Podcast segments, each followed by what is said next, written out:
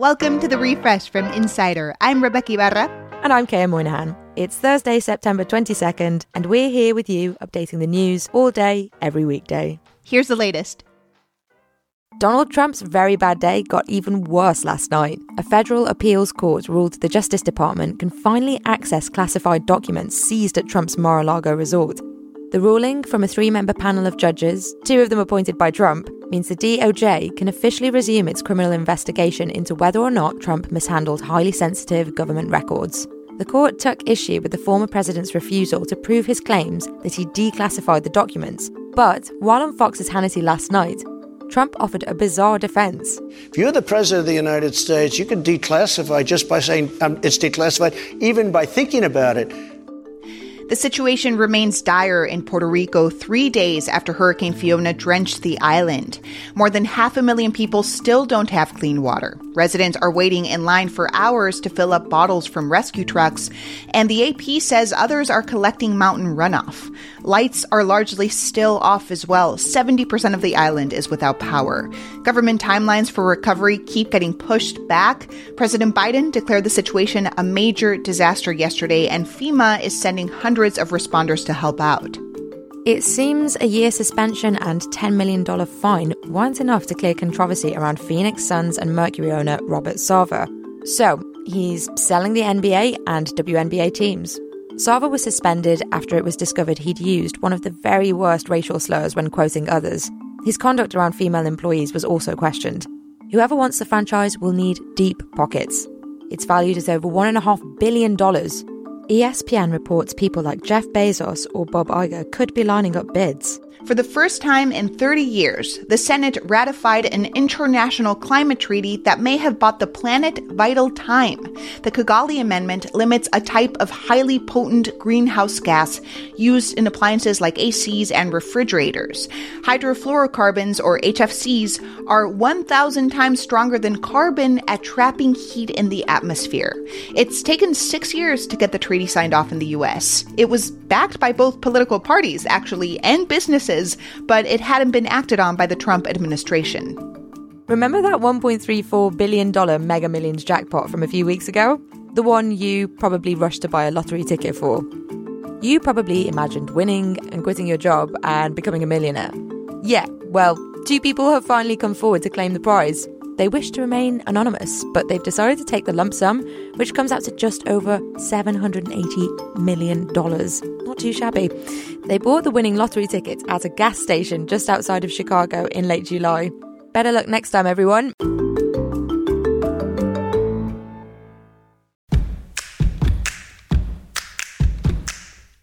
Did you know you can share any of our segments on social media? Just look in the description section on your podcast app and you'll see a little share link next to each story. It's easy. Give it a try. Coming up, Kaya and I play two headlines and a lie. Justice Clarence Thomas's wife, Ginni Thomas, has agreed to testify before the January 6 committee. Thomas has already admitted that she attended the pro-Trump rally right before the insurrection on the Capitol, but she has denied participating in or planning the attack. The House committee has been interested in speaking with her ever since text messages between her and Mark Meadows from the days leading up to January 6 were revealed. Thomas, again a Supreme Court justice's wife, has also reportedly worked to overturn the 2020 election results in Arizona and Wisconsin. Two US veterans have been released by Russian separatists in a big prisoner swap between Moscow and Kiev. The deal was brokered by Saudi Arabia. Alexander John Robert Drueke and Andy Tai Ngoc Huynh had left to fight for Ukraine as hundreds of Westerners did, but were captured in June. Five people from the UK and over 200 Ukrainians have also been released, including three pregnant women, but there's still no news on the release of WNBA star Brittney Griner and Marine veteran Paul Whelan. A human rights group says over a thousand people have been detained in Russia across 38 cities for protesting Vladimir Putin's decision to call in reserve troops to fight in Ukraine. His announcement and the following arrests seem to have exposed more cracks in a society that often criminalizes public dissent. Tolerance for free expression is especially limited when it comes to Russia's war. Just calling it a war can land you in jail. And over 16,000 people have reportedly been locked up for opposing the invasion. seeing a cockroach in your house is bad enough, right? Now, imagine they're cyborgs too. Well, that's exactly what scientists have created in Japan. No, really. Researchers have managed to develop and strap little backpacks filled with electronics onto roaches and then control the bug's movements. I know exactly what you're thinking. What? Why? Well, the idea is to develop the tech so cockroaches can be used in rescue missions, like after an earthquake, to find people in tight spaces. So maybe one day a cockroach will save your life. If you remember basic astronomy from grade school, you know Saturn is the one with the rings. But did you know Neptune has rings too? Well, those rings are so faint that they rarely show up in pictures, until now. The new James Webb telescope just sent back images of the blue planet, and its faint rings made of ice particles and dust are crystal clear. The telescope was also able to capture seven of the planet's 14 moons. Now, let me geek out a bit here and give you some more info about Neptune, because it's cool. The planet is about nearly 3 billion miles away from Earth, and it takes 165 years to revolve around the sun. But a day on Neptune is much shorter, just 16 hours. It's time for us to play our weekly game, Two Headlines and a Lie. And Dave is still out on parental leave, so our guest host, Kaya Moynihan, is here to play with me this week. Welcome, Kaya. Yes, hello. Happy to join you in the ring, Rebeca. And of course, our friend Maddie Merritt from Morning Brew is here again to play with us. Morning Brew runs a version of this game every Thursday in their daily newsletter. So, Maddie, can you remind our listeners how the game works? So, I'm going to read you three news headlines.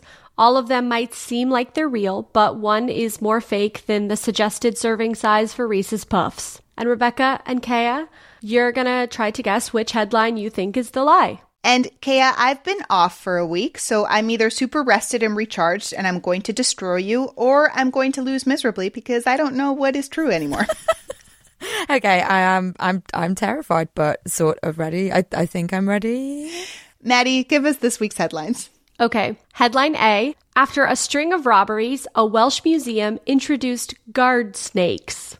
And headline B AI allows dead woman to talk to people who showed up at her funeral. And headline C Beyond Meat COO arrested for biting man's nose after college football game. Okay, so I, like I I used to live relatively close to Wales, so I'm from Liverpool.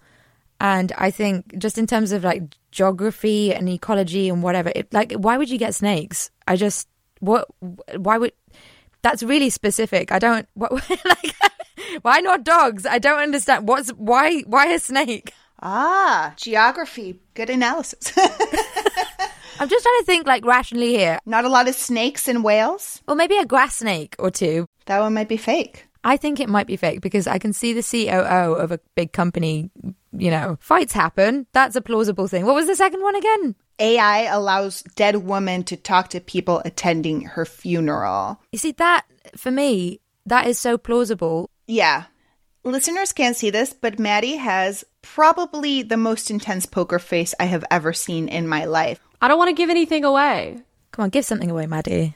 Okay, so you you know AI allowing the dead to communicate that seems plausible. Yeah. The COO Maddie of Impossible Meat biting someone's nose. Listen, that's possible. I I think I think Kaya, you might pick the same, but I'm going to say the fake one is headline A, the guard snakes. I'm with you. I think A is fake.